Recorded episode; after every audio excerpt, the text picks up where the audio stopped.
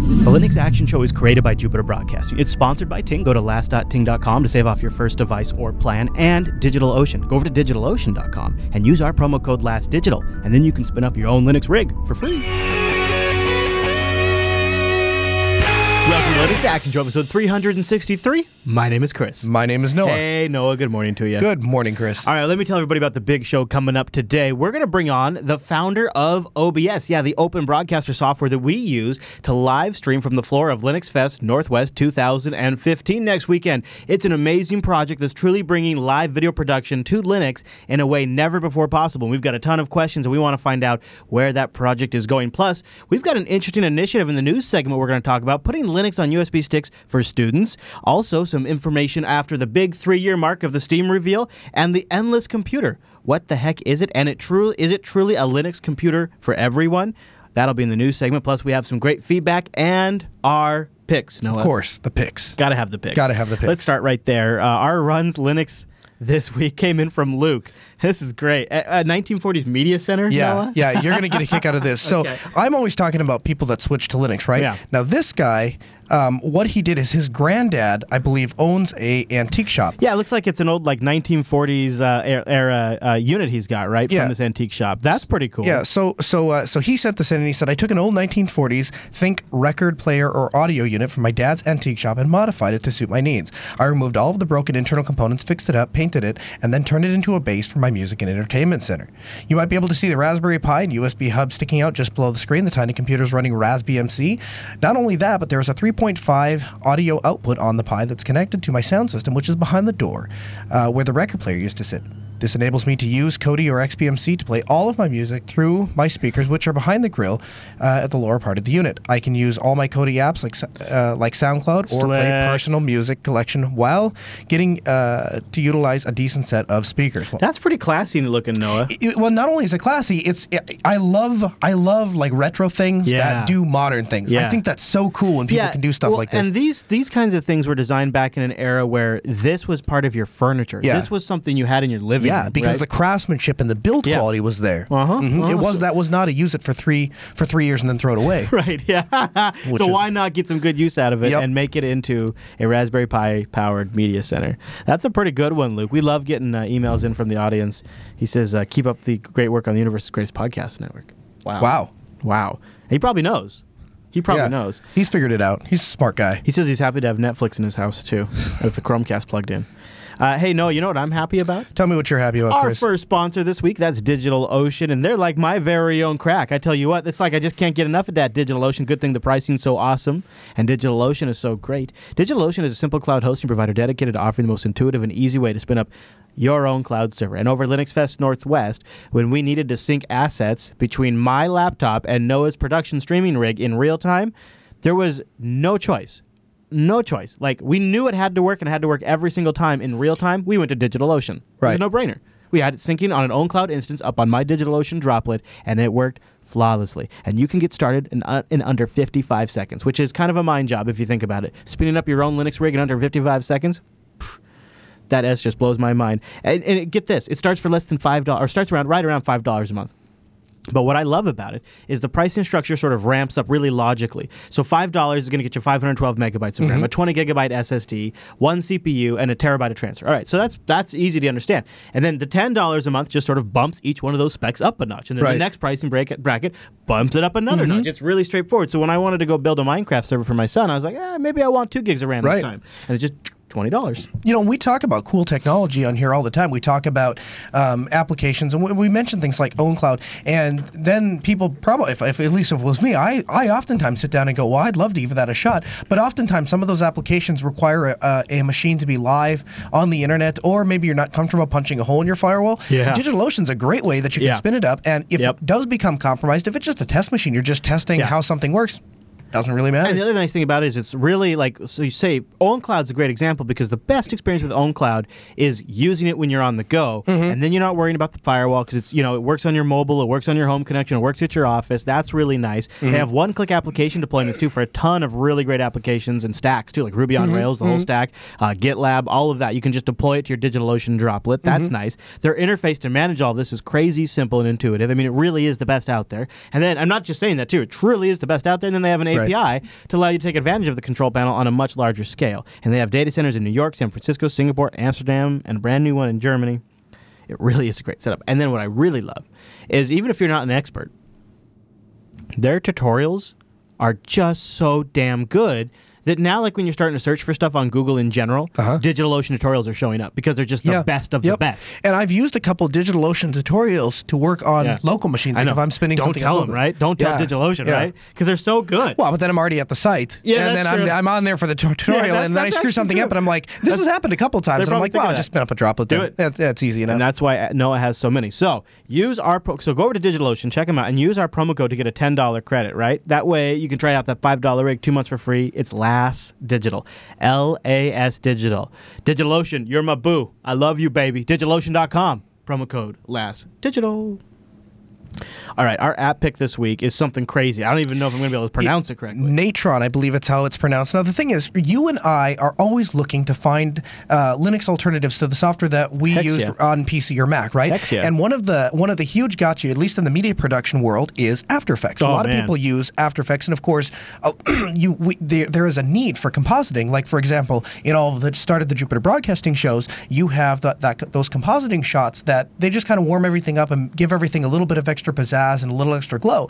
Uh, Natron is an open source cross-platform uh, composition software that allows you to do some of the same things that uh, Adobe After Effects does. Hmm. Wow. So um, the I think what what is Apple's version? Uh, Motion. Motion, Motion. So, um, so like Motion and After Effects, there are some plugins. People will design things and then they put them up on because it's a community project. I believe there are some community sites that have popped up. My hope would be that a little bit down the road, eventually we get to a point that.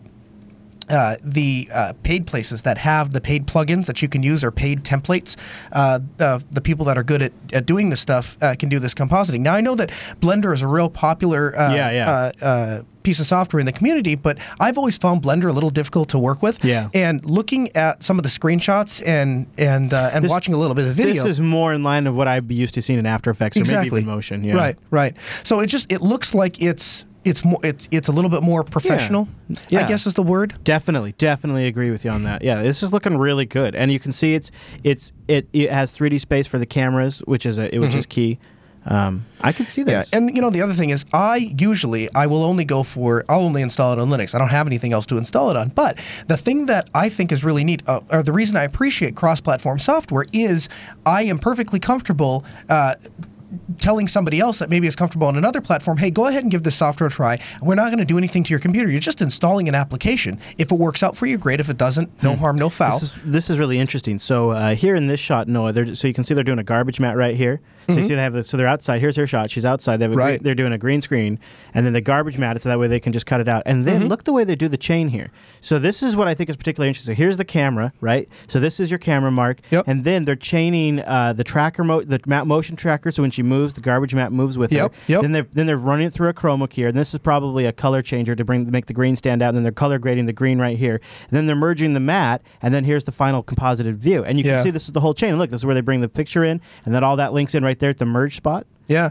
It's actually pretty understandable UI. It's a little sparse, but if you know how these kind I- of software works, you I, I was going to say, I'm sure if uh, I'm uh, I'm not a compositor, I don't do this kind of stuff. But if you did, I'm sure a lot of these tools would make a lot of sense to it you. does actually. But cross-platform runs on Linux in open source software. What's not to love? And what better week to talk about it than this week? No kidding. Natron or Natron? Natron, I think is how it's pronounced. Yeah, it looks pretty serious. It looks it looks like I would get lost in it, but uh, the, uh, the this this flow that you're seeing here, the way they're Uh-huh. doing this, Yeah. some of the most high end, like super expensive, way beyond what After Effects software does, Uh-huh. uh, uses this sort of layout to do it. Please excuse my ignorance, but uh, I was under the impression that After Effects was kind of the industry for for doing Yeah, stuff sure. like that. But uh, then there's like then you go up to Hollywood grade where like you're doing stuff in real time in the camera and stuff like that, and then they do these pipeline type stuff. Like, Okay. So this is something that's like I, I guess I wasn't aware of that. So You know, it's like with the media production stuff, you know, it's the same thing with like Linux. Like there is super crazy high end media production done on Uh-huh. Linux that is like this whole other universe that doesn't even exist to us. Uh-huh. It's the same stuff with the Hollywood grade Yeah. type stuff and they You know, the last time I made that comment on air regarding, uh, I think it was uh, one of the Disney movies. Yeah. The uh, viewer actually Yeah. In, Yeah. telling, showing the exact exact software, and you can't. I mean, if you I have know. twenty thousand dollars, you can't. Yeah, ex- yeah. You can't actually buy it. Yeah, I know. So- I know. I know. Sometimes it does exist in our world. Yeah. We're- I'm just not aware of it. Yeah, exactly. Uh, so this is something that might be a little more approachable to the rest of us, though. We all love the Raspberry Pi. In fact, it seems like uh, the, the the love for the Raspberry Pi just really hasn't faded. But if you wanted to make it, oh, I don't know, a full fledged computer that you could build yourself and take with you, Right. And how many times do you hear? How many times when you when you talk about building a computer, did you ever have a client ask you to build a machine, and then they'd say, "Well, could you build a laptop?" Oh, I've had a couple people how many ask. times have I wanted to build my own laptop? Yeah, yeah. a lot. So the thing that has always bothered me about some of the projects that exist to build a laptop is there's a lot of cost involved, right? Um, Yeah. and so this is uh, a PyTop is a project where essentially you're going to build yourself a laptop out of a Raspberry Pi. Now, producer Q5sys actually has done something like this Uh, Yes. with the Motorola dock Yeah. and a Raspberry Pi. Now, Yeah. this is just taking it one step further.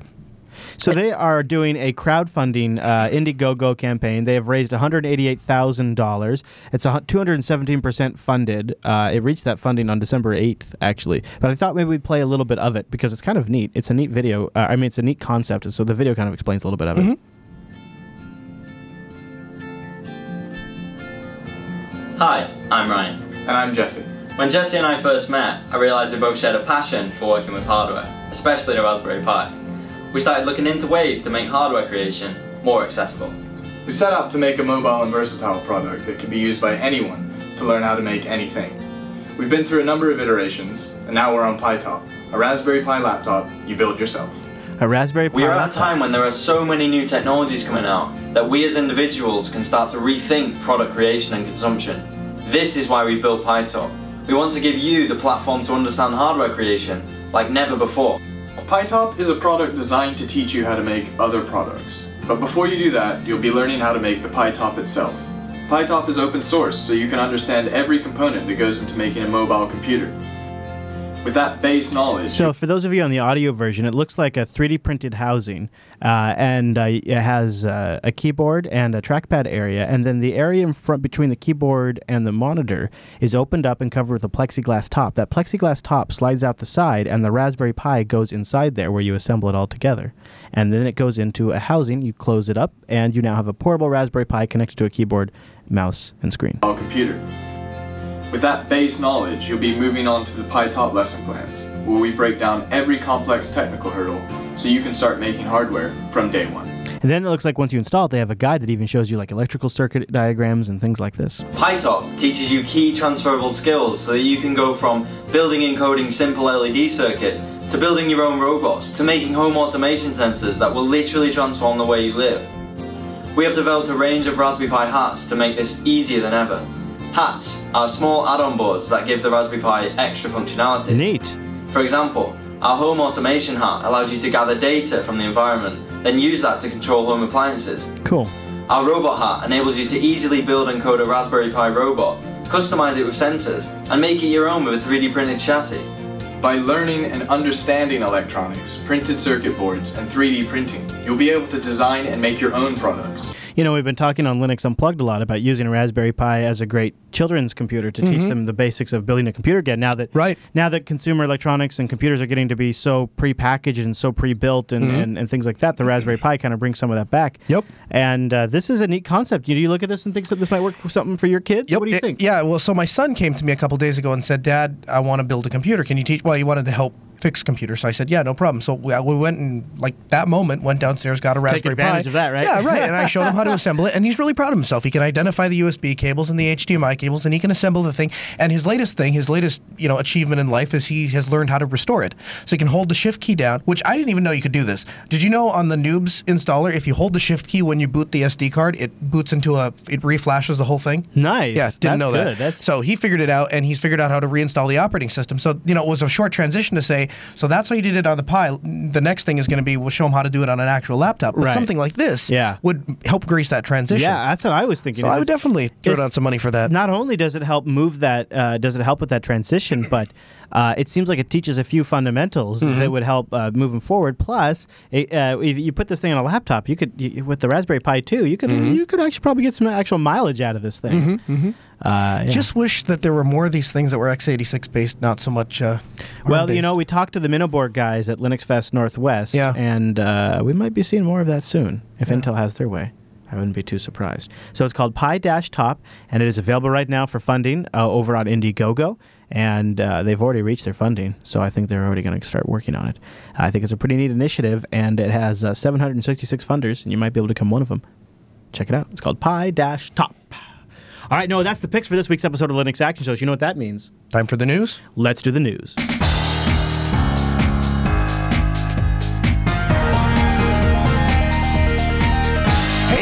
News, and this episode is brought to you by Ting.com, last.ting.com, last.ting.com. Go to last.ting.com and save $25 off your first Ting device. Or if you have a Ting compatible device, and you just might, go to last.ting.com and get $25 in Ting service credit. Now, you might be asking, what the heck is Ting? Well, I'll tell you what Ting is. Ting is mobile that makes sense. It's mobile that's finally different. You only pay for what you use. It's a flat $6 for your Ting line. Each device, you just add it. It's $6. There's no contract, no termination fee, and you just pay for what you use. Boom.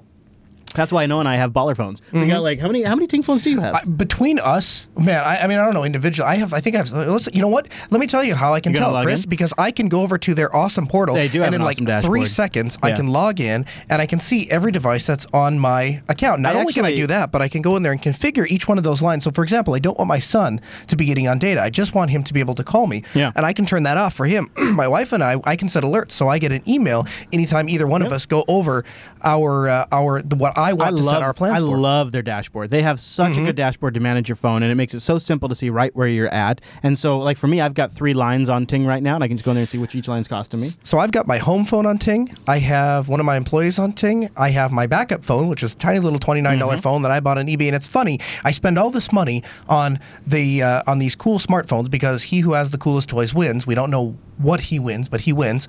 And yet everyone is impressed with my nineteen dollar Chinese really made were. cell phone. They were, yeah. Uh, Yeah. I've got my uh, my Yeah. S4, of course. I have Yeah. my son's phone.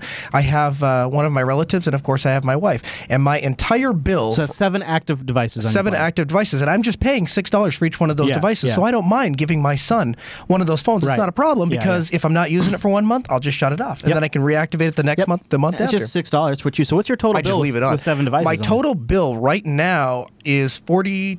42.30. 42.30 and uh, they give me an estimate based on my past usage it's Yeah. going to be $101 For seven lines. for seven lines now compare that i had just my wife and i on another i forget the name of whoever that big provider was but i was paying over $200 for both of us to have for two lines. yeah for both of us to have phones and now Yeah. i can And- use my phone Yep. however i want Yep. and i get seven of them. You just pay for what you use. Mm-hmm. Go to last.ting.com to get started. And if you need something with your brand new Android device to take your heart rate, you don't have to get a smartwatch. No, son, you could do it with an app on your phone. Did you know that? And it's legit. Kyra's here to tell you all about it. Want to check your heart rate but don't want to shell out hundreds for a smartwatch?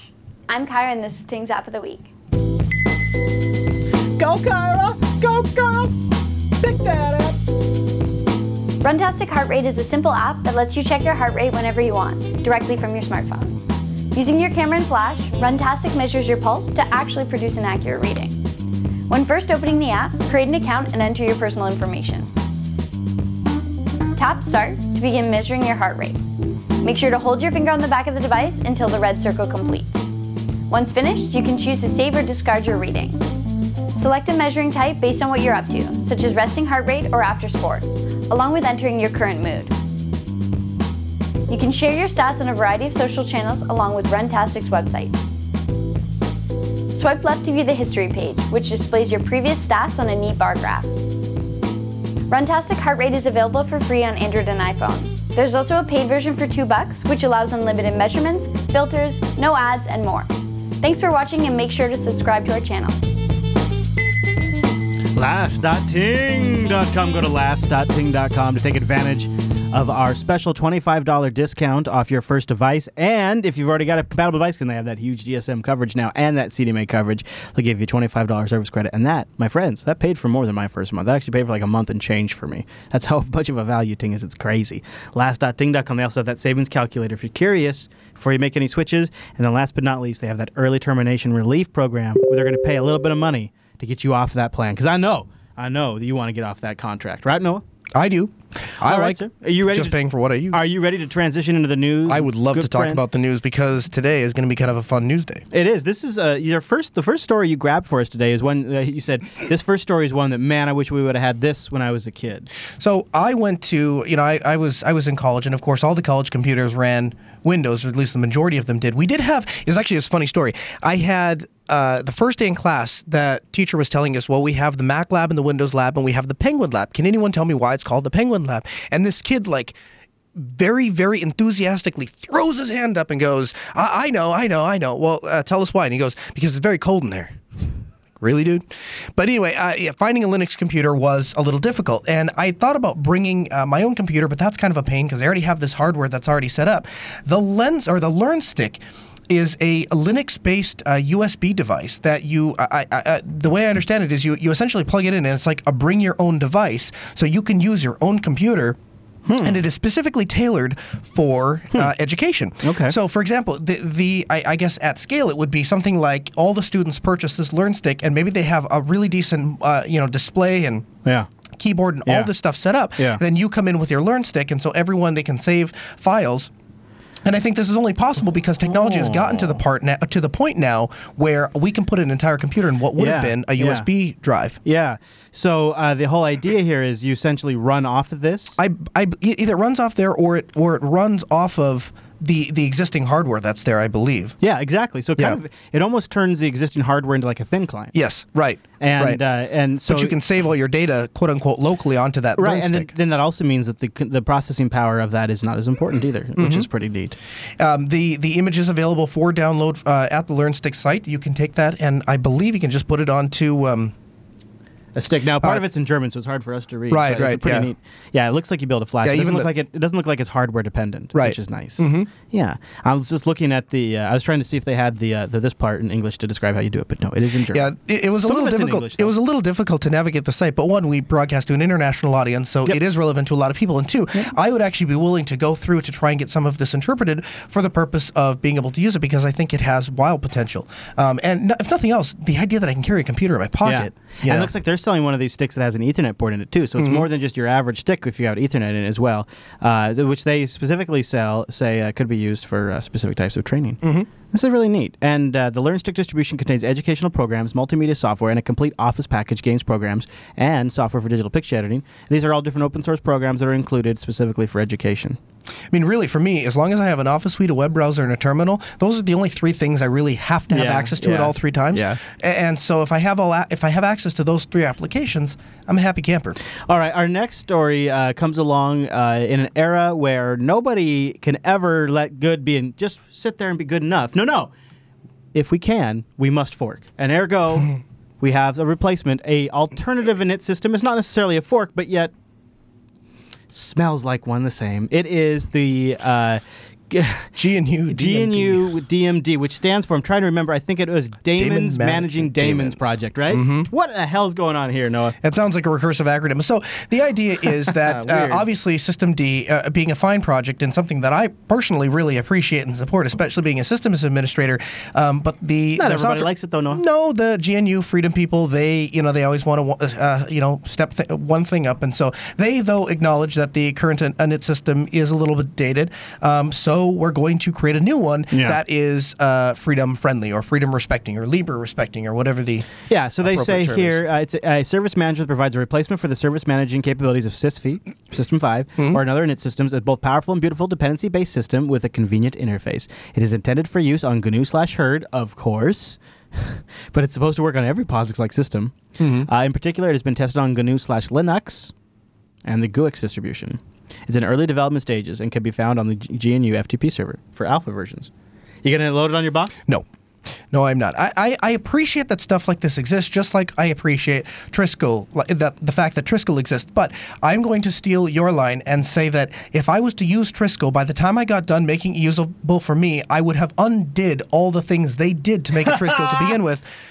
So there really isn't much of a point. Yeah. All right, Noah. Well, guess what? Tell me what. It's been a few years, Mm-hmm. uh, if you can believe it. I actually do mean a few years since we've got the big news about Steam coming to Linux. Uh, it was this week, three years ago, when uh, Michael Larabel over on Phoronix got his big interview with uh, Gabe and the folks over at Valve about their Steam client ambitions. And uh, we go through and he recaps some of that, including uh, some exciting Linux progress, as well as 1,000, uh, uh, actually 1,100 games now available on Steam. And the big things we're looking forward to this year for Steam, as well as Source 2, Steam machines, and the Steam controller, all expected to be released before the end of the year. We'll even see SteamOS fully stabilized. A lot of stuff coming up also around the Vulkan driver that's being financed for Valve as soon as the Khronos Group releases their first Vulkan specification. So, even though we're three years in, it looks like this might be one of our biggest years yet. We might finally get to see the Steam machines. We're going to see more games. Source 2. Is this the year that Noah becomes a gamer under Linux? You know, it could happen. The thing that appeals to me about the Steam box is I I've, I, I, I like playing games. Like I used to play Nintendo 64. Just by the time I got into college and then I just kind of lost all real Yeah. time to play games. But if I could have a box that I could put in my living room and just, you know, sit down and relax for a little bit and play every once in a while. And, I- you know, I don't always run uh, necessarily quote unquote high end hardware.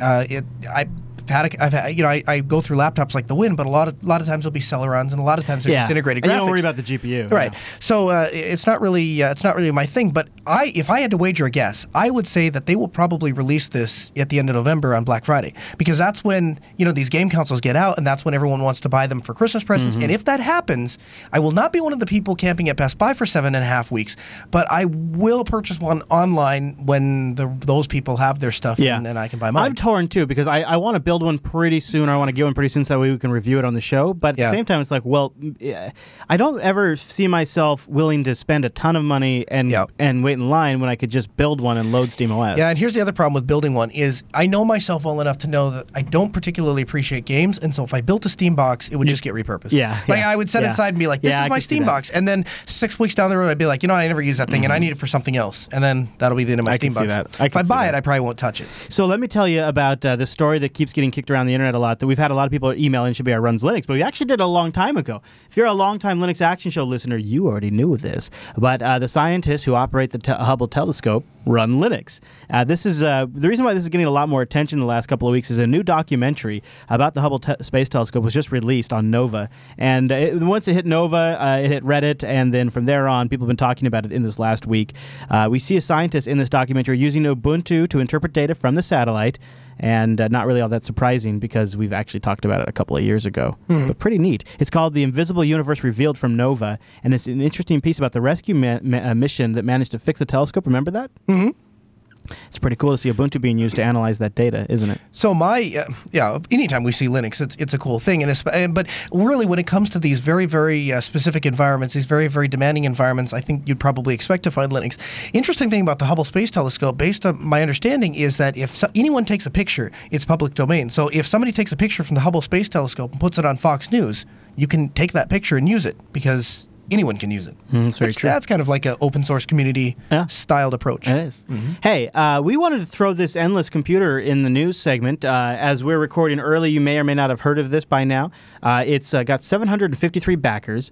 They're, they've already raised more money than their goal. They wanted a goal of 100,000. They've raised 126,000 dollars with 17 days left to go. It's called the Endless Computer, and while at first we were a little skeptical, it looks like they might be building a Linux computer that could be approachable to everybody. So I'll play a little bit of their video, and then Noah and I are going to talk to you about it because we'd be curious to see what your take what your take is on it. You know, we can search things, we can uh, study. É facilitar a vida. Eu, pra mim, é uma coisa que eu. What would you do if you didn't have a computer? Welcome to the developing world, a place where almost 5 billion people, teeming with potential, don't have access to a computer. The digital divide is hardening, and along with it, what it means to have and have not. A few years ago, while traveling through India, I had a really simple insight. Most people have a television, and I looked down at my phone, and in my hand, I realized it was a full CPU tower. In other words, if you used a smartphone processor to power a full desktop operating system, and you plugged it into people's TVs, you could suddenly make the cost of a computer the same as a smartphone. So, three years later, Kickstarter, I am proud to announce to you our baby. Meet Endless. The first computer developed with and for our users in emerging markets. It doesn't require training to use. It doesn't get slowed down with viruses. It runs on affordable processors. It can use your TV as a monitor. It's cheaper than most tablets, and it has over 100 applications preloaded that work with or without the internet, including video, health, gaming, an entire encyclopedia, apps to run a business, just to name a few. Just because we're building an inexpensive computer doesn't mean we're building a cheap computer. We're building our hardware to be the best possible, most luxurious hardware for our consumers. The opportunity, though, isn't in the hardware, it's in the software. Endless is going to the field, is going to the favelas to really connect with people, knocking on their doors, asking them what is necessary for your life to evolve. The thing that to me is most compelling is that what we've built is a system that works with internet, without internet, and it has modes of operation in between. The most meaningful application will be the Wikipedia application. It's got a large chunk of knowledge and information available in a very easy to access form. It turns out that there's a lot you can do even by putting health information inside a computer. People can. So I'm going to stop it here. The full Mm-hmm. video is available on their site. We've watched the whole thing, and uh, and the more we watched, the more uh, interested we actually got. Yeah, in fact, I think it's safe to say that we started on one end of the fence and Yeah. kind of drug got dr- Yeah. got uh, pulled over. But you know, it's projects like this that that excite me for a couple of reasons. One is I feel like they are taking a couple pieces of key technology and key infrastructure and combining them. So, for example, we did an interview when we were out at Scale doing live coverage there, and uh, one of the ladies there, what her project is, they take core parts of the internet, put them on hard drives, and bring them over Yeah. on servers to parts of the Yeah, of the, of the world them, where people can't get to them. So this is essentially combining that Yeah, with yeah, something kind yeah. of like the Raspberry Pi, except Yeah. I, I understand that it's It's, x86 it's based. actually x86 based. The video makes it sound like it's an ARM-based deal, right? Uh, but the base unit uh, is uh, and the secondary unit are both x- x86. They're Intel Celeron processors, but I mean, You know what, Chris? I have an Intel Celeron NUC that's at my house, and I, Mm-hmm. I call it my task machine. And I do simple things like I'll use Terminal or I'll browse the internet or check my email. And I got to tell you, if you don't, No, if the you're not doing a whole lot, so bad either. it works just fine. You never I- know. They shouldn't have called it Celeron. They should have given it a different name. Uh, Uh, and there's a couple of things that turned me around on this. So let's start with Endless OS. It's Mhm. Linux based. Uh, the desktop environment looks to be based on GTK3. That's reason enough. And they've customized it a bit. And what's fascinating is earlier on, like two years ago in the project's life li- life cycle, they started with Android, and they thought they'd make they'd use Android as the default desktop operating system. And they decided they could not get a good enough desktop environment out of Android OS, Mm-hmm. and they bailed on it. They bailed on Android OS and switched to Linux to make sure they could give a better experience. Right. That really pushes some buttons for me because that Yep. means they're setting a bar and they're making sure they stick to it. Mhm. The computer itself is tiny. Mm-hmm. It, uh, if you're watching the video version, you get an idea. It looks like a tiny subwoofer, and Mhm. it has a speaker in it too, which is kind of neat. Um, they talk about the app center it has to install like uh, different apps and health center things like that. Mhm. But let's talk about the most important piece: the pricing. So uh, when you look at the pricing, it's not so bad. It starts at just $169 for a 32 gigabyte Linux computer. Uh, if you want uh, like Wi-Fi and speaker, you have to go $189. And if you want a 500 gigabyte version, it's $229. And they also offering the buy one give one features like the one one laptop per child did. I think this is a great opportunity. I think it's something that, uh, if it was available for uh, retail purchase, it's something I would completely consider just uh, purchasing for my computer, yeah, perfect purchasing for my son. And uh, it, would, it would be really great. And and Altispeed will probably look into to the feasibility of this, but to fitting some schools or right, or a look, lab. This they have a two thousand dollar Kickstarter. So Right. for two thousand dollars, which they already have two backers on, Mhm. they've already had two people bite. Uh, you can outfit an entire school with one of these. Mm-hmm. Well, the or, I'm sorry, they've had ten people bite on that. They've had ten people bite on outfitting an entire school. Well, so the uh, we're not Altispeed is not a large company, right? So I, there's there's a limit to how much I can really contribute to to a to a project like this. But if I had, you know, with with with hardware like that, we can outfit. You probably need 35, 40 computers um, to do something like that. So that works out to be what seventy five hundred dollars. I That's something that we could possibly afford to do, and and then we could uh, we could put these into a school and take those Windows Mhm. machines out and replace them with Linux boxes. Um, now I understand full and well that these are, that's probably not what they're focusing on. They're focusing on developing countries, places that don't have Yeah. a lot of resources. Yes, they are. But uh, just the same, I think that you know, especially in in, in early education, uh, preschool, elementary education, I Mm-hmm. Think that there's Yes. a there's a potential there. And I love that it runs Linux. So Yeah. it's called the Endless, and it's over. It's on Kickstarter. Uh, kick- Kickstarter.com slash project slash Endless dash computers, or just click the link in the show notes. Endless computers, and it's already sponsored. It's already it's already reached its funding goal. And we just wanted to feature because uh, it's a great example now of not just how a uniquely designed computer for Linux can uh, bring you know computing to an entire generation, but like if that wasn't good, like if that wasn't a big enough statement on its own that kind of blows your mind, the fact that it's x86 based to me is the bigger story Yep, because yep. it then brings it into a whole new threshold. You're talking about a sub $200 computer. It's Mhm. x86 means that now I'm thinking libraries, now I'm thinking schools, Yep. now I'm thinking my stu- my my kid's home computer. I'm thinking the kitchen computer. I'm thinking because you this don't truly could be the when they say endless, they mean it's the, uh, the the possibility for who it could be used for are endless. Yeah, well, and the, the, the, that important distinction between x86 and ARM is that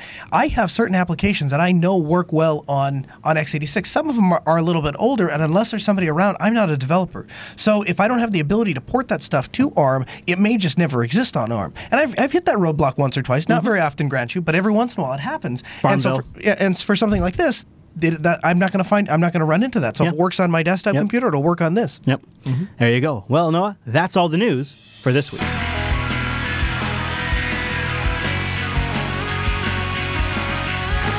Man, are we excited to talk to you about OBS, aka OBS, aka Open Broadcaster? And we are going to talk with the founder, Jim, about the project, about how he saved Linux Fest Northwest, the future of that project, and some of the big challenges. But first, I want to tell you about our segment sponsor, System 76, creators, builders of machines designed, born to run Linux, like the System 76 Meerkat. Speaking of Linux Fest Northwest, we had the Meerkat at our booth running for three days straight, powering our displays. It was great. People stopped by. They like to check out the laser engraving of the System 76 logo on top. And and Noah, the System 76 Meerkat, it's Mhm. so easy to set up. Even, Even a Canadian BSD could do it. Even a Canadian BSD user could do it. Did- Yeah. Did, you did you catch that? I did. We handed we handed Allan the box and we said, "Here, see what you can do Yeah. with this." And he got it out of the box, got it plugged in, got the thing turned on, got through the setup. Even though he ran into a little bit of an issue because he tries to BSD his way through Linux sometimes, but. There is a picture of Allan, Allan very Jude, happily setting Linux up for like the fourth time actually, because he uh, throughout the course of Linux Fest, Yeah. he actually ended up installing Yeah. Linux more than he installed BSD. actually, I don't think he installed BSD once. No. No. That's awesome. Yeah. It's so easy to set up a System 76 Meerkat. Even a BSD user can do it while smiling. To go check it out, system76.com. And it's actually, it's fun. You know, Allan was, seriously, you know he didn't enjoy setting up Linux. He's a trooper for Uh, doing it for us. Allan Allan doesn't I don't think I think it's almost kind of a show. I don't think Allan really cares. No, I know, yeah, He yeah. just I think he just likes to It's- like it's just his- like we don't actually think that he can't set up, you know, Yeah, these things. It's his so smart. brand. It's his brand. Yeah. You know what? Go to System 76. They got laptops, desktops, even servers built to run Linux. That way you don't have to fight with your hardware. You get to play with your Linux System76.com. Tell them the Linux Action Show sent you, please. So we were so stoked to be able to actually stream live using Linux. And it initially wasn't going to be our original plan. Mm-hmm. We had planned to do it all like we have before under the Mac and Wirecast. It was sort of our go-to tried and true solution.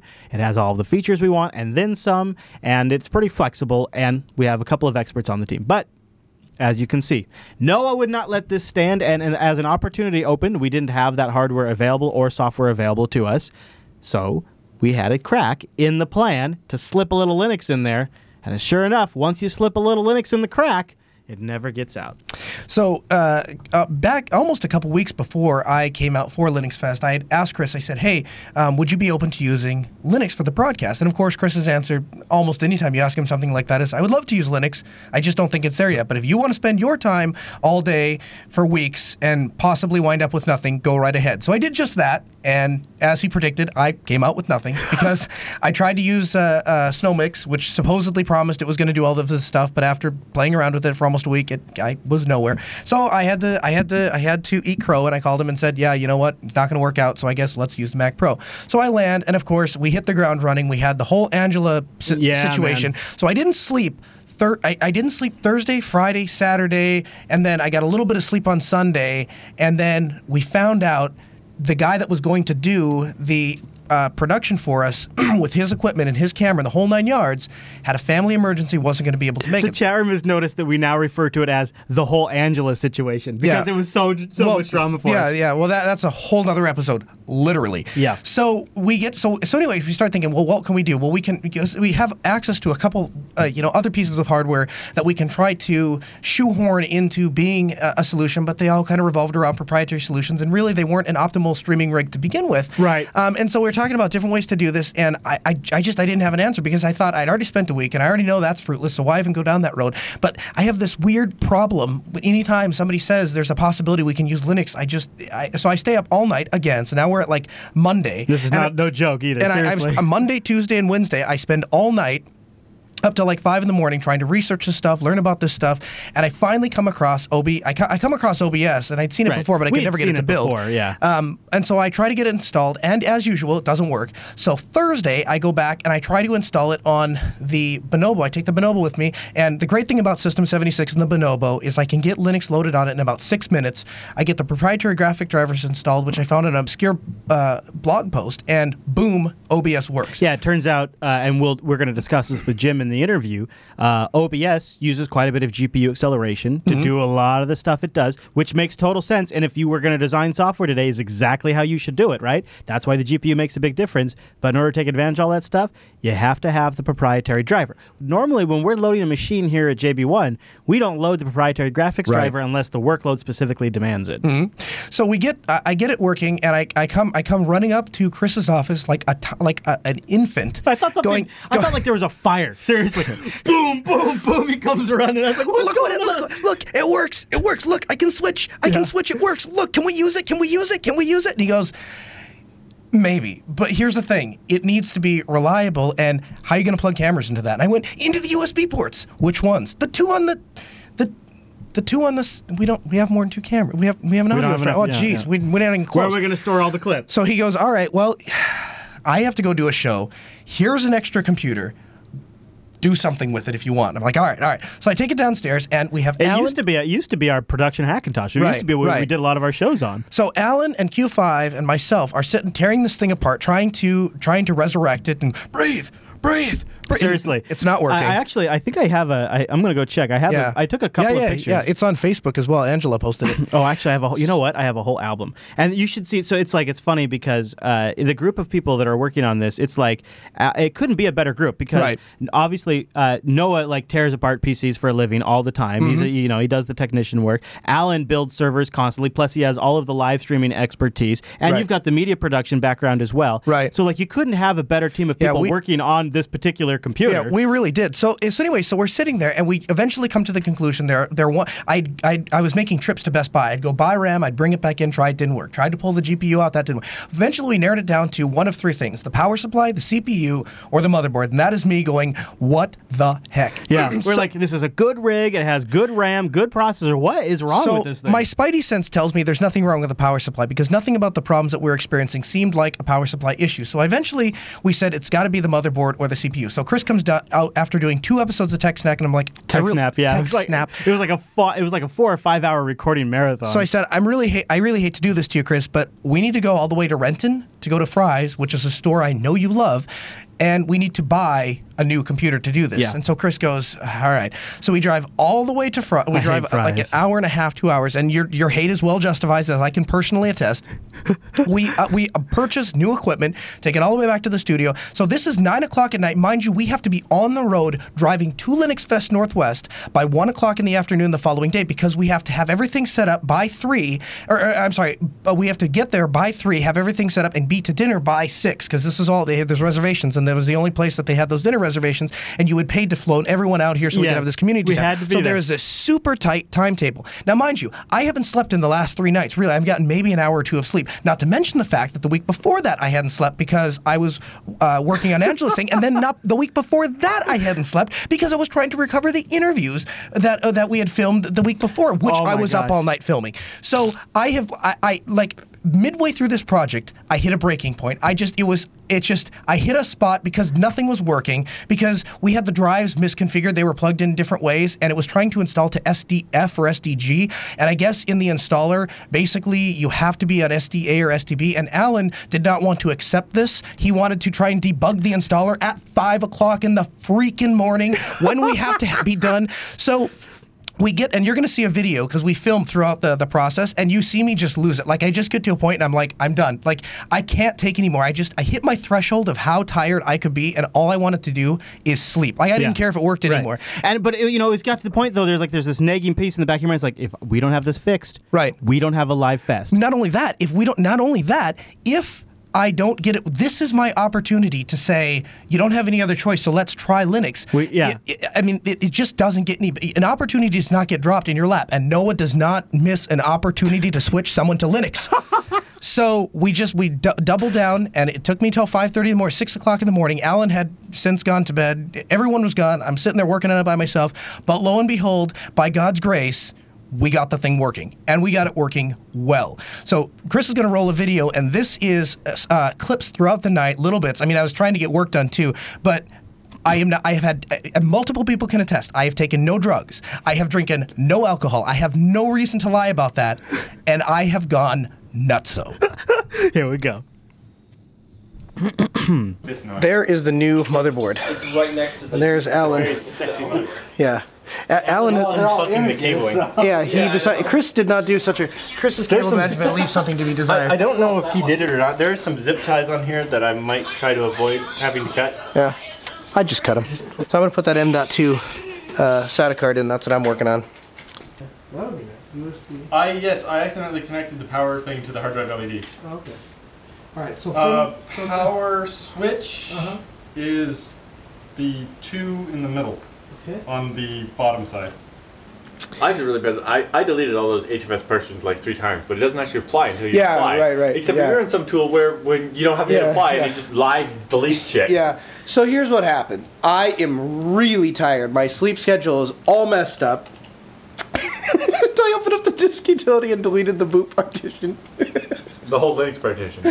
Uh. he was trying. He was trying to create the HFS, or not the HFS, the the LVM Yeah. for for the rest of the storage. The storage, but and see, I he- was- the one thing he deletes is the one thing we didn't want to delete. and, and I was literally like practically grabbing the keyboard trying to stop him, but well, he tried to tell me, Stop. but like sometimes, like your hand, like it sends a command. yeah, we had this discussion a couple hours ago, and so Hey, there it is. Now we can boot up the Kingston at least. is, is that the Kingston? I assume so because it's not the two Apple crap. No. Uh oh, that's not good. That, that was the Kingston. Don't worry. Okay. There, there are many. drives. this machine has like a bunch See, of random disks in it that all have random shit on it. okay, so I would actually be worried about this, except uh, it actually, literally, literally, because of the, the incredible power of Linux, it took me like under 10 minutes to get everything set up. The hardest part was actually troubleshooting the fact that an audio interface didn't work. Yeah, and Hey, it was mostly just because you assumed that it if you hit this button quickly, then then we don't have to actually Oh. boot into the. Now I can go to install. Uh, yeah. There we go. So now we're going to reinstall Linux, Linux, GNU slash Linux.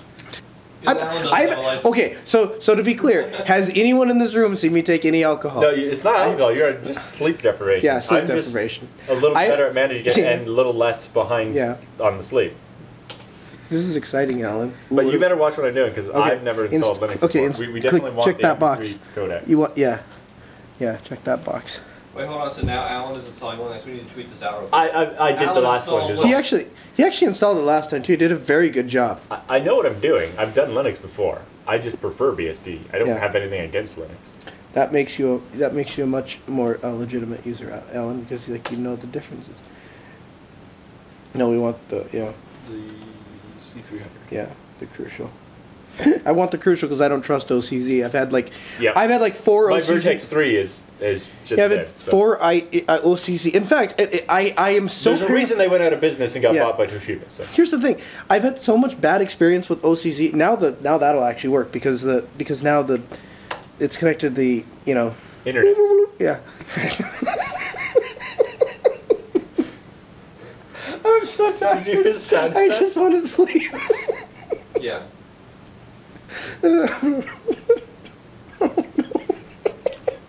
We're hung up on the time. That's funny. No, this one took a long time last time too. for some I'm just thinking about what I'm going to hear later when he regrets making this video. No, I'm not posting it or anything. I mean, I might. I probably will. Oh, I, I'm pretty Yeah, you're not. gonna Um, post call it, it Chris uh, will. call it stream. Oh yeah, that'll work. Yeah. What JB All series? But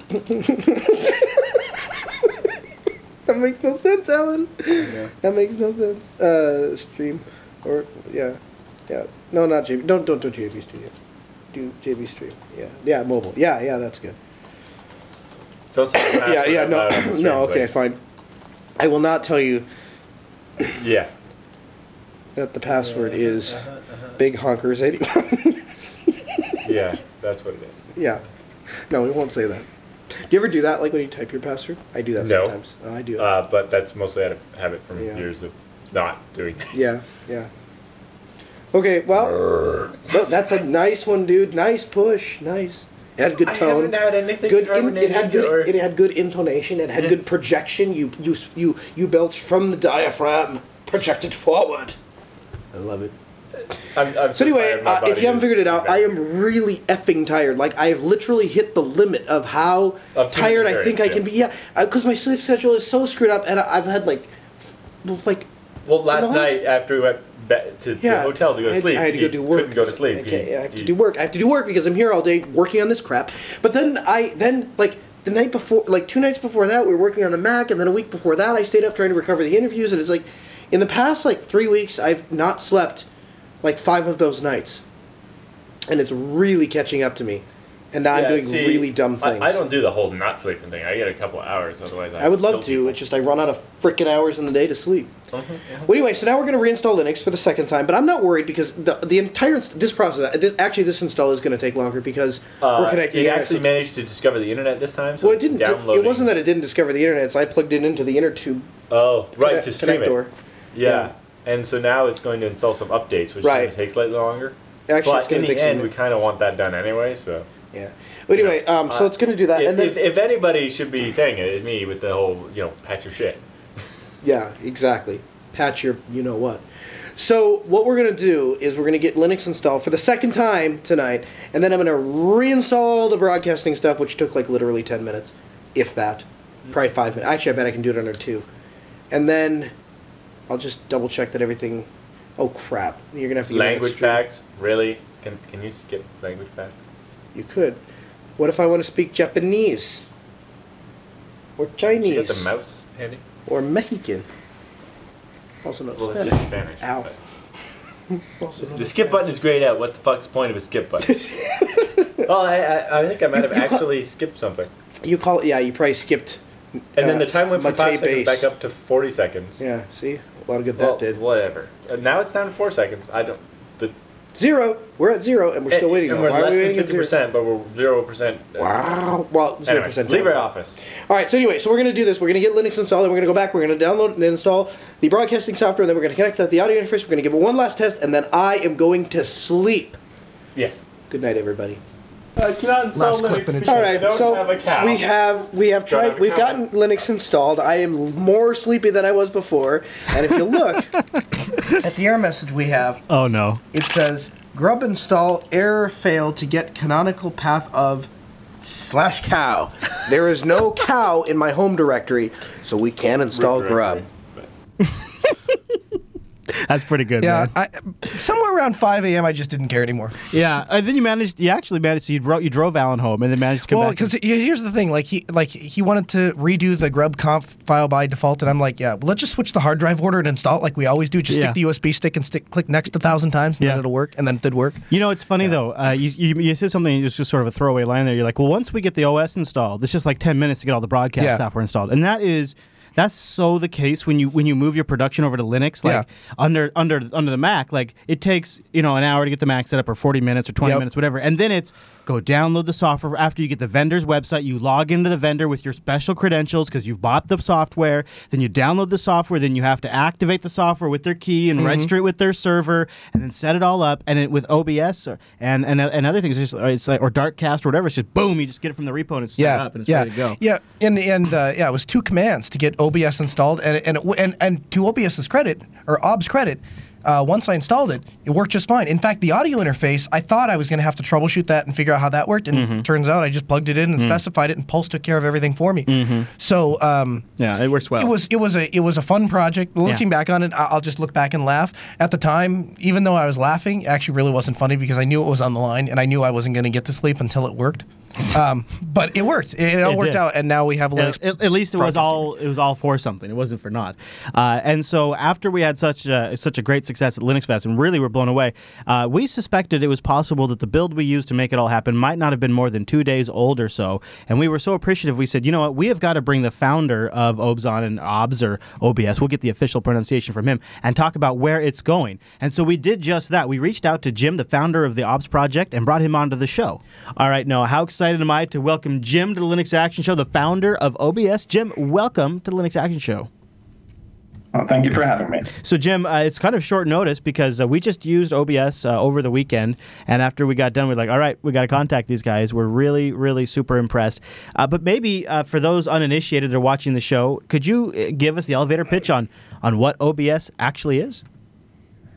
Well, OBS is a uh, live streaming or recording, you know, sort of program. It lets you composite. It's it's video mixing, audio mixing, all that sort of stuff in real time, and it lets you either record or or broadcast or and and it's a very high performance. That's one of the biggest emphasis of the pro- Mhm. program. So yeah, We know that's noticed- basically what the program is about.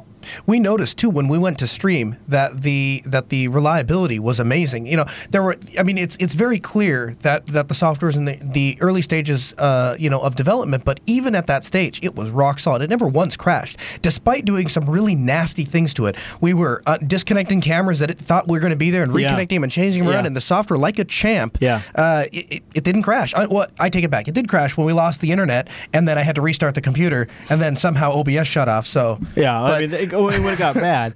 Uh, but and, and t- during all of that, too, Jim, uh, I, I would estimate we had around thirty percent CPU load. How mu- how is OBS achieving that? How are you achieving pulling in all these camera feeds and not totally slamming the CPU? Is there some sort of GPU magic going on there?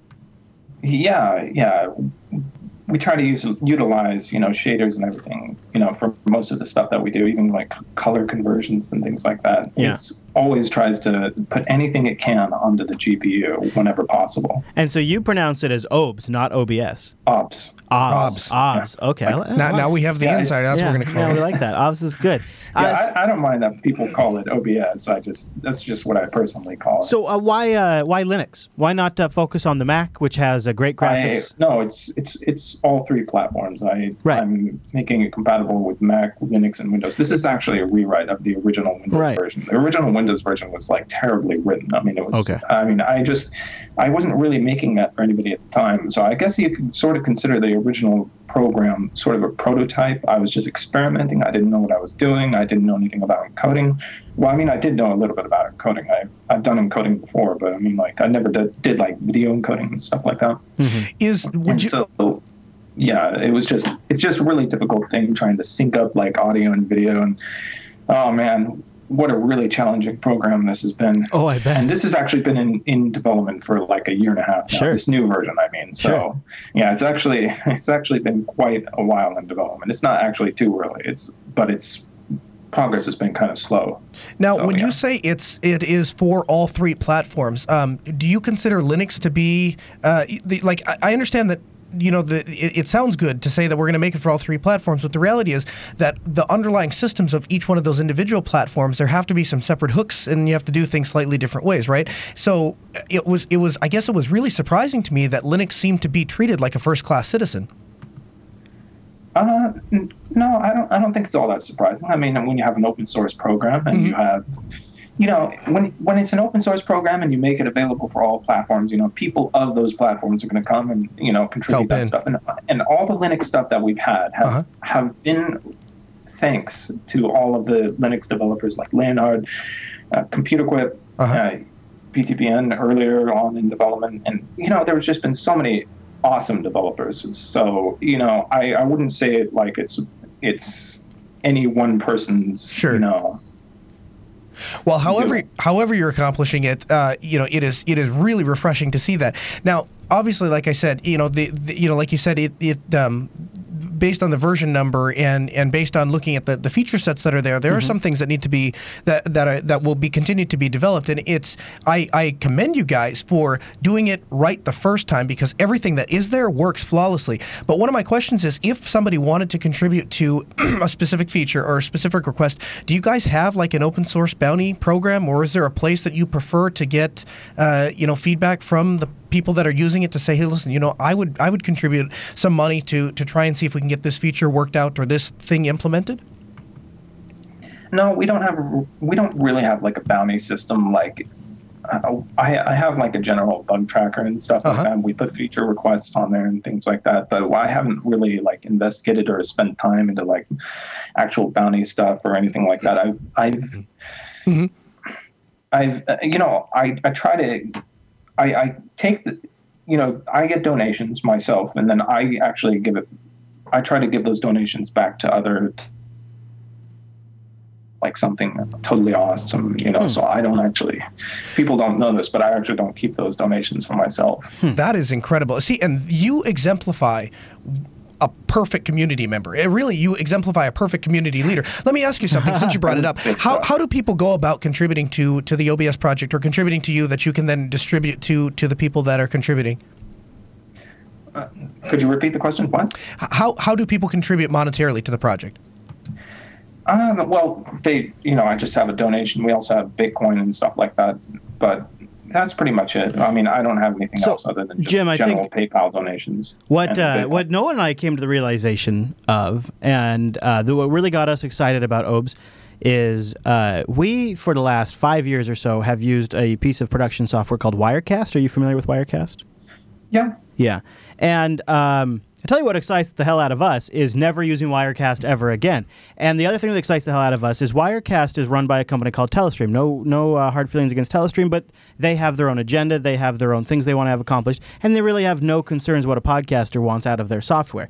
But the advantage of something that's open source, something, it, it, basically what I'm trying to tell you is if you had a bounty source to have certain features added, I would have my community fund those bounties, and I would fund those bounties to have to have those features added to OBS to make it more uh, usable in podcast production. There are features, see, with open source that I feel like I could have more of an influence. So if you had a more structured way for me to fund those things, uh, guys like Noah and I would be throwing money at those bounty sources to get those features added to OBS. And I think community members who follow podcasters that would also use that software would also be willing to do it because, in a sense, there are features I feel like that if we're added would benefit everybody. And I could never convince Telestream to add them, but seems like an open source project might there might be a shot there. And if we had a feature added to say make something possible, so we could do something at a live stream uh, at a fest, then every podcaster or everybody that uses OBS after that could also take advantage of that. So Bounty Source seems like for specifically for something like this could be uh, And it's- really beneficial. And it's But a I don't know. double edged sword, too, because then the other thing that's going to happen if we started pushing for that to get uh, Yeah. people involved in bounty source, but it's a double edged sword because then you're also going to get people that develop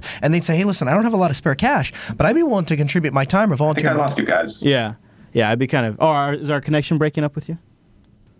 Yeah, I think it is. So, uh, uh, Jim, do Oh, have- it was just for briefly. yeah. So, Jim, what we're what, uh, so we what we were particularly excited about is I think OBS seems like in this particular market has a real advantage of maybe giving content producers the ability to vote with things they'd like to see added to the software they use to produce their content. Whereas commercial software, that's completely locked down. And so things like Bounty Source would give content producers like us um, a really, uh, I mean, I would vote with my wallet constantly if I could do that. Have you, I mean, have you given more consideration to it, or does it seem like it'd be overwhelming? Um, well, I, I have given consideration to bounty source in the past, but the problem is that getting really high quality quality developers is Mhm. few, and uh, especially in this particular area. And Right. Like, um, graphics and uh, you know high performance, you know systems programming. You know, you just it's it's kind of difficult. And Yeah, the problem that- is that Mhm. what if someone implements like well, I mean it's what if someone implements like a solution and they do it terribly or Mhm. or they don't do it in the way you want and they, you know they're getting pissed off and they're demanding you know that you pay them for it or something like you know we have some concerns about it so we haven't Yeah. moved to that quite yet Mhm. but we've we've thought about it and I, I think if it's possible in the future i do want to be able to do it but Well, Yeah, you can count on our gonna- support if if that ever becomes Yeah. a reality. Please reach out. Now, Yeah. uh, my personal support and it sounds like Chris's support as well as the network support, uh, as well as our community support. Um, I think there's a lot of people that would uh, you know that would really like to do that. I, now I have a, que- a specific question. Um, what are the when will um, will uh, keystrokes or shortcuts Hotkey kind of hotkeys uh, be implemented or have, has that been talked about or thought about? That's actually that's actually what we've been working on right now. Okay. I mean, that's coming up next updating. Ooh. Right Really? next update. Yeah, I already have finished. I actually just finished Linux specific hotkeys and just the other day. So Great. I like you It's, more and uh, more, Jim. Great, Jim. So, Jim, I, I'm picking up something that I'm a little worried about, and I wanted to just kind of pick your brain about it. It sounds like this potentially the OBS or OBS might become a project that's maybe too much of a project. I mean, because it sounds like I mean, sometimes when you get into some of this encoding stuff, it's black magic, and it's like you're almost pushing into the fourth dimension to make all this stuff work. And do you feel like there is a point where it's just un, uh, unsustainable? Uh, it could be reaching a point where it's too much work, or do you think it's something that is sustainable over a long period? No, it's it's uh, honestly work is there's no such thing as too much work. The only thing there the only problem is that there's too little time. Yes. Sure, Oh, You know, sure. so Mm. yeah, so all you know, all we need is time and and uh, workforce, pretty Mm-hmm. much. So So how about how many people are working on it right now? Is it just you, or is there others? no, there are a bunch of others. I mean, well, I was mentioning earlier that there are a whole bunch of Linux people working on it, and you know, on the Linux side specifically, you know, and uh, there are there's a there's one really good person who s- likes to focus specifically on Mac, and that I personally like to focus specifically on Windows because Uh-huh. I was I've been like a Windows developer for quite a long time, even though I I, I actually do prefer Linux, but I just That's I, where you've been. I, I just stuck on Windows just because it's like what I've used for Yeah. so long. Mm-hmm. Yeah, That, that makes sense. So it's I, I'm glad to hear that too. That's because sort of the core of my question there is, is if you sort of have a good team around it too that, to help it go, keep going.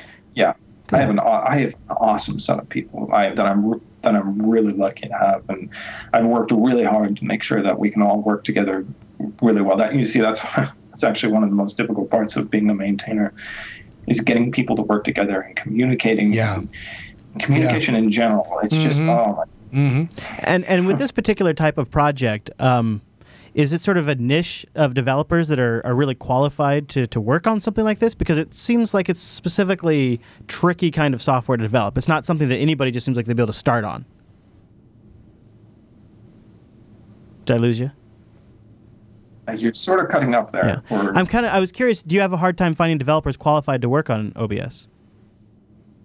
yeah, that's the problem I was mentioning earlier with the potential problem, you know, with bounty source is that really qualified, you know, if it's it's very difficult to get qualified developers in this particular area just because um, you know the people who can do this stuff in the way that you want in in the way that you want them to do it, you know, or in the way that you know that is ideal they're they're usually they usually already have a job and are being paid lots of money by Mhm. somebody out there. Right. Yeah. yeah. true. That is a problem.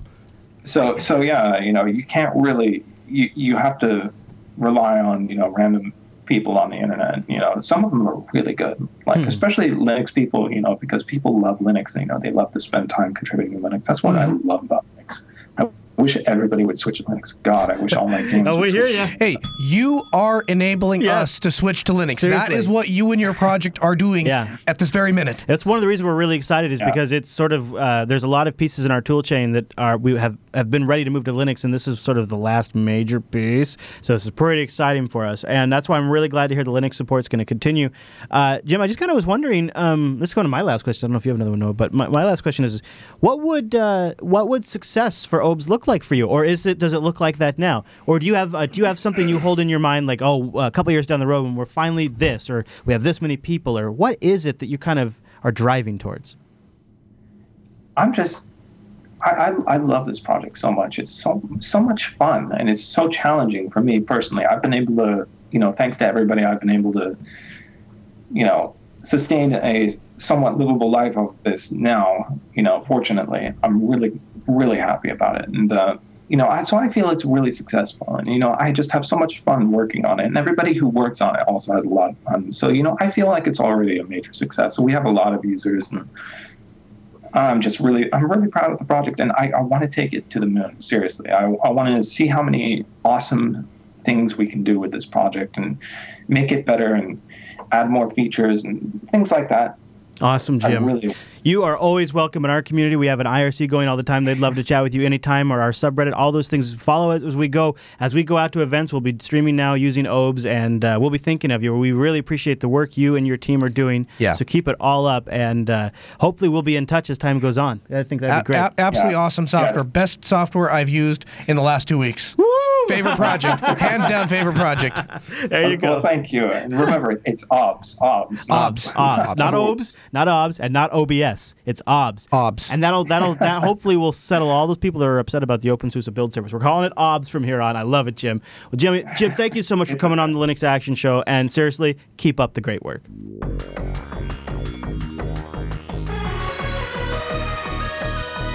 And that brings us to the end of this week's broadcast. But Noah, before we get out of here, we got some feedback. People went over to jupiterbroadcasting.com, clicked the contact link, and chose Linux Action Show from the dropdown. And because you did such a good job, good job, we're going to read your emails now. Or linuxactionshow.reddit.com. We are so proud of you. You Wow. have just done so well. Wow, that's condescending. All right, Noah, do you want to take All right. take Kevin writes in with a non condescending email, and he says, I'm looking for tips and recommendations for building a system for live streaming on the local network. My church is looking to basically put a camera stationary up in the back of the sanctuary and be able to stream to TVs in other parts of the building. So here are my questions. If you could provide, provide me with any information, that would be great. Okay. Do you have any HD cameras that you like that I could mount on a wall about 150 feet from the podium and get high quality tight shot of the speaker? Is there some hardware that could take the video directly from the camera and convert it to a streaming standard such as RTSP so I can essentially use the camera as an IP camera? Wow. This would satisfy the basic requirements. The last step will be live production. Is there any software you suggest, preferably on Linux, that would take multiple video streams and allow mixing lower thirds and produce a final stream? Hmm. So, thanks so much and keep it up, hmm. Kevin. Hmm. Now, Kevin, Kevin. This is the part that kind of like irks me the wrong way sometimes is that I feel like we spend all this time and money and effort to come up with all these and he fires off an email and he's like hey guys could you yes actually we can because we spent the whole last week doing that uh, so uh, we'll take the questions in order one by one uh, as far as high quality cameras uh, the gopro i have found to be the most cost effective uh, high quality video that you're going to get Yeah. um, For mounting wouldn't- 150 feet from the podium like I, that? I would not do that. I would mount it very close to the Okay. podium or uh, maybe even on the podium. Yeah. Um, you're going to spend $200. You're going to get HDMI out. The video quality is superb as long as there is light. The audio quality sucks, but you're going to have a sound system anyway. Ooh, look at the GoPro commercial. Yeah, I would recommend the GoPro 3 White. I think that's kind of the sweet spot. It's a $200 camera. It's going to get you 1080p video. Now, we actually did it. We've done installs in the past uh, for houses of worship, and what we've used is actually, uh, and I can get you the exact model number, but it's it's essentially what it is is a, sec- a security camera. And it's a security camera that does 30 frames per second. That we put a, a, a, a tight lens, like a 104 or 105 lens on it, and and and pull that in so we get a nice tight frame of the the speaker. It's going to depend a little bit about because I know some houses of worship will allow their uh, their speaker to walk back and forth across the stage, and some stay right in the podium. So depending on what you want to do, um, there's a couple different options. But uh, if you're asking for a generic standard, if you're asking what I would do, I'd use a GoPro. Um, as far as is there any hardware that can take the video directly from the camera and convert it to a streaming protocol? I wouldn't do that in hardware. I would actually do it in software. It does run Linux, and it is OBS, the software that this entire episode is about. That we Yeah. just talked about. Yep. Um, Just and put like a Linux laptop there with the with the GoPro feeding that. Right. And OBS could take that feed from the GoPro and then turn that into an RTSP stream, which you would then tune in at your other end. To be fair, you could actually do it with FFmpeg. Yeah, uh, no and I, can. I, I could send you uh, a, an FFmpeg stream to do that, but, but- really you limit yourself. The nice thing about doing it with OBS in between is then you're going to get local monitor on the laptop, so you can see what the feed looks like, so you can adjust the camera right there. Right. And you're going to be able to also like have a slate you could put in if you need to Well- change the camera feed. So where I was going to go with that was uh, the last thing he says is, it, could you do some live production, preferably on Linux, and allow multiple video streams and mixing in lower thirds? And that you have to have OBS. But the nice thing about OBS is it's going to satisfy your first two requirements, or your second requirement rather, uh, no problem. So that would be what I would suggest. For, And what is your favorite HDMI to USB adapter that he could use? The one that we've been using here, the mag the Magewells. Oh yeah, yeah, Yeah, right, right. yeah. So okay, so to get the the the, so the GoPro is going to give you HDMI out, but you're going to have to get that input into Linux. Now, I like devices that are totally compatible native with Linux. If you do a search for HDMI capture on Linux, you're going to co- come across Blackmagic. I bought one of these cards because they said it was Linux compatible. Mhm, Contacted so them and I. they said, So "No did I." problem, sir. We have the 1004 driver right here." And I'm like, "1004 what?" And they go, "Ubuntu." And I'm like. What? What? What about the newer version? They say, "Oh, we have 1004. Just use 1004." I'm like, yeah, you gotta be kidding me. The Magewell USB capture device. It's about three hundred dollars from Amazon. It's gonna get you Amazon Prime shipping, and uh, when you plug it into the computer, it sees it as a video for Linux device. So Just it's gonna, shows up. It's gonna work exactly like a uh, a webcam. What uh, works? Actually, now that I think about it, Chris, that might not also be a bad way to go. If you really wanted to do this on the cheap, Logitech C920. That's going to be a USB webcam. It's going to do 30 frames per second. It's going to be 19 uh, 1920 Yeah, by yeah, 1080. yeah. You, it's not going to be nearly the quality of the GoPro, um, and I would be a little concerned about the ability to uh, control some of the aspects of the C920 because they do it in software, whereas the hardware, or the GoPro does everything There in is hardware. video for Linux CTL package which you can install and control Yep. the camera. Right, I've done that. Um, so if, if you really need it to be cheap, if you need to do it for just a couple hundred dollars, I'd Yeah. look at the C920. But really, I'd you know it's only hundred dollars more to get the GoPro. Of course, Mhm. then you have to get the capture device, which is another three hundred. Yeah, But that would be uh, suggestion. We have our video production under Linux episode. You can go check out for some extra things on that That's as well. Oh yeah, yeah, right, right. The one we did. Yep. Yeah, yeah. Not Mhm. just this episode, which talks about OBS specifically, but or OBS. Yeah. But uh, yeah. is it OBS or OBS? OBS. OBS. OBS. All right, Conrad. S writes in. He says, I'm a longtime viewer and love the show. I recently purchased an Android Wear watch and I created a custom Linux Action Show watch face for it using the last logo. I was wondering if I could get your permission to distribute this watch face for free. This would allow anyone to change or modify the watch face and load it into their Android Wear watch. Uh, if it'd be all right, please let me know and I'll post it to facerepo.com where anyone could download it freely. I've attached the image. Oh, oh, cool. Do you have the image? Oh, that's okay if you don't. We can look at it later. He says, thanks for all the great work for Last and on Unfilter. Conrad, yeah, do it. I have, is it circular? Because I have the watch, uh, LG Watch R on right now. I, and the, the last logo is circular, so it's probably, probably is. Huh? Yeah. That'd be really cool. I have, uh, yeah, I've been experimenting with uh, with different wearables to, to see how they work and how they work with Linux and all those things. And so far, it's pretty, pretty straightforward, kind of what you'd expect. Um, but thank you, Conrad, for doing that. I can't wait to see it. Rich F writes in. Do you want me to get? Oh, you got. Holy crap, that looks amazing. You do the next piece of feedback. I'll get this. Okay. All right. I will. I will. Uh, so Rich F writes in and says, For me, Linux is the only platform. I'm 57 years old and haven't worked for five years. Two strokes and four heart attacks will do that to you. I have about 0.57 I have 57 cents in my pocket. So Linux it is. For me, it's free and it's good. No, wait. It's great. Uh, coincidentally, with my health problems, I started with Ubuntu 10 something or other, and now we use Elementary OS, which I was pleased to hear you talking about. Elementary was chosen because it was supposed and it's supposed to be and supposedly is light on resources, uh, which is important to me because I'm running on Inspiron 6000 with three buttons missing and only two gigs of RAM. In a recent show, you were talking about Ubuntu Mate, which by the sound of things offered even a faster experience than Elementary. So I burned a thumb drive with Ubuntu Mate and put it on my laptop's USB slot, rebooted, and I got Elementary again. This is a problem with Linux distros. Ubuntu many years ago would not be easy, would not boot easily from a CD or USB stick. Finally, they got that fixed, and Ubuntu is pretty easy to install. Ubuntu Mate for someone like me is not easy to install. So while I am no longer a genius because I've lost a few points of IQ, I'm still smarter than a dolphin and sitting here wondering what to do next. Part of the problem, I think, is Linux folks talk over my heads and many Windows users' heads as well. Oh, you just blah, blah, blah in the terminal. Well, for real newbies, what is a terminal? A lot of people just walk away. Linux Mate has an awful has awful instructions for doing an install, and the stuff on YouTube is no better. Why not address this on your show and say, this is for the stroked guy out there? Step one, step two, and so on. It would be a big boost to Linux, and certainly Ubuntu Mate. Now that you've heard my tale of woe, I think the best thing you could do is have System 76 send me a new box loaded with Ubuntu. That'd be a good thing. Thanks, Rich. Um, so uh, a couple of things that come to mind. First of all, uh, we would be more than happy to to write back to you and give you a, you know a very concise guide on how to get you specifically going um, step by step. That's that's not a problem. That's actually that's I guess kind of my passion.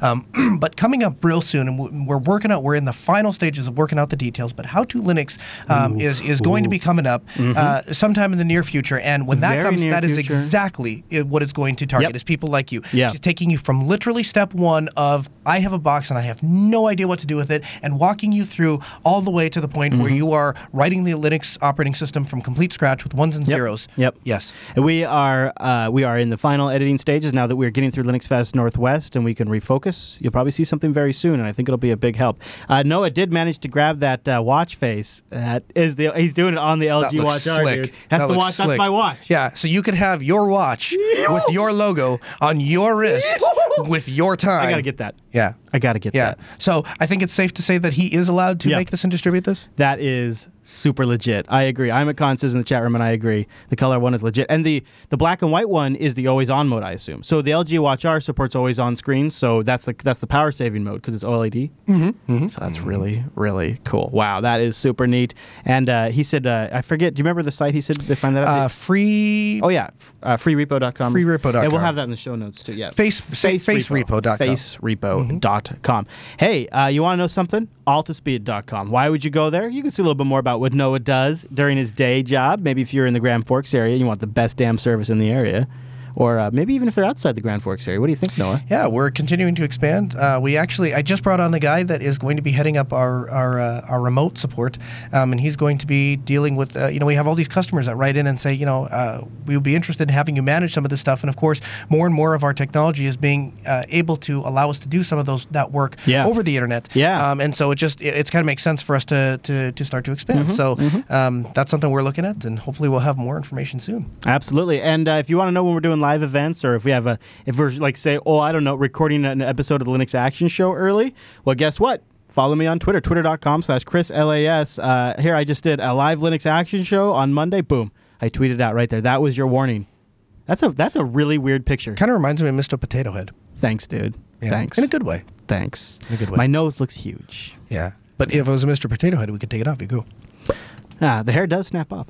Just pops Yeah. right off. No wonder it looks so good. JBLive.tv Sundays 10 a.m. Now we weren't live this Sunday because we pre-recorded while Noah was in studio. We want to take advantage of that, and we landed that great uh, chance to talk to Jim after having such a successful weekend. We leaped on it, but we'll be live next Sunday. JBLive.tv 10 a.m. Pacific. Go to jupiterbroadcasting.com slash calendar. You get that S converted to your local time. You don't have to worry about that crazy ass math. The robots do it for you. Robots no good for you. What? You prefer monkeys? Good news. I got those too. Go over to jupiterbroadcasting.com slash monkeys. That's where. I should totally set that up. Hold on. I gotta I'm like, set where are you up. going with I this? gotta set that up. Where are you Hold going on. with this? JupiterBroadcasting.com slash monkeys is going to be the new place only for the Linux Action Show audience to send back feedback. Hold on, this is really good. So go to JupiterBroadcasting.com slash monkeys, choose Linux Action Show from the dropdown. It's uh, monkeys is M M O N K I E S, right? I don't know. Google it. It's really hot in here, dude. Yeah, it is. It's really hot. I, like I'm hearing the words come out of your mouth, and I'm trying not to break composure because I'm like, we're in a show. I'm like, what the heck is he okay, talking with a Y, about? with a Y. I got monkeys now. Listen. we haven't slept a lot, and it's really warm in the studio today. is. It's like 90 degrees in It here. is. It is ridiculous. uh, so, anyways, no, dude. You know this. The monkeys run the contact form. Yeah. That's where I was going. The Oh, monkeys okay. send the emails off to the appropriate inboxes. The robots handle the Yeah, no, I got that right until you said JupiterBroadcasting.com slash monkeys. Like, what is he talking about? you didn't right. tell me you were launching slash Uh, monkeys. you know, if you don't want to worry about the monkeys, because sometimes they fling poo. Actually, this is totally the opposite. If you want to worry about fling, uh, poo getting flung, go to linuxactionshow.reddit.com. We'll have feedback threads in there. It's a great way to submit app picks, uh, start a discussion with the community, uh, give support to an open source project, call something out, or if you think there's a news item, comment, votes, all that stuff. linuxactionshow.reddit.com. It makes this show even better. Better. Anything else we need to cover? Nope, we got it. All right, everybody. Thanks so much for tuning this week's episode of the Linux Action Show. We'll see you right back here next week.